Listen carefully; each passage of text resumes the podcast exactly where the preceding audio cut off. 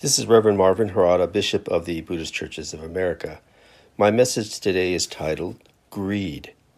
For the next three Dial the Dharma recordings, I would like to cover the topic of the three poisons in Buddhism. The three poisons are greed, anger, and ignorance. Or sometimes ignorance is referred to as stupidity.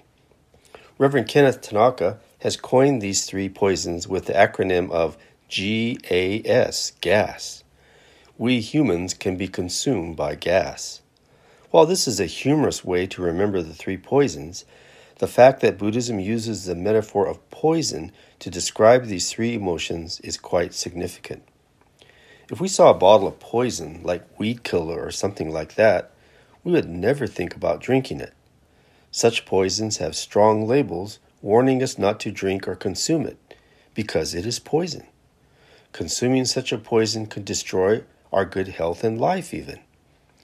Buddhism is warning us that the three poisons are equally threatening to our life. They could consume our life, they could destroy our good life that we have and live. Today, I will discuss the poison of greed. Normally, when we think of greed, we think of other people, like the greed for money on Wall Street or the greed for power of a dictator. Those are examples of greed, but Buddhism is talking about our own greed. We might not think of ourselves as a greedy person, but greed is not necessarily the greed for money on Wall Street. Greed in Buddhism is simply wanting a little bit more and not being satisfied with what we have, whether it is our salary, our home, our career, or our prestige. We always wish we had just even a little more. With a little more money, we could buy this or that. With a little bigger home, we could have our own office or a guest room. If we had that next level or position at work, then we could be the boss instead of being bossed. Buddhism teaches us that this wish to have just a little more is unending. No matter how much money we have, how big a home we have, how nice of a car we have, we always want just a little more. Everyone has their own unique interests and desires for something more.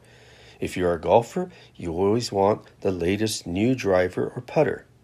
If you're into clothes, there's always something more to buy a new dress, a new sweater, or a new pair of shoes. If you're into cars, there's the latest model with turbo, or maybe you dream of owning a Tesla. If you're into computers and electronics, you want the latest iPhone or iPad.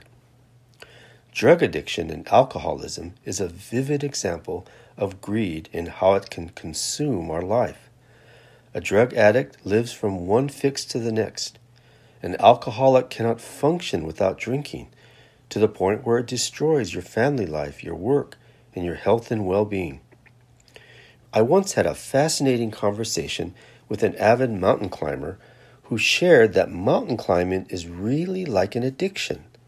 Once you climb a mountain, then you want to climb a taller mountain, then another taller mountain, until, in the sad case of many climbers, it leads to your fall and death.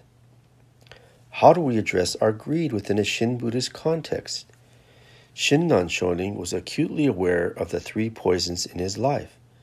He even saw himself deep inside as a person who sought fame and to be a teacher to others.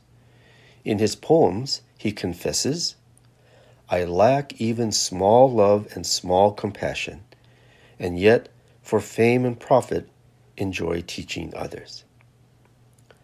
But yet, this foolish being that has the three poisons at its core is illuminated by the light of the Buddha, the light of the Dharma. If not for this light, we could not even see the greed in our life. If not for the light, we would continue a life of unending greed, leading to many problems in life. Gratefully, the light of the Dharma enables us to see and then transcend the powerful emotion of greed in our life. Namu Amida Butsu. Nam Mandavats. Nam Mandavats. Nam.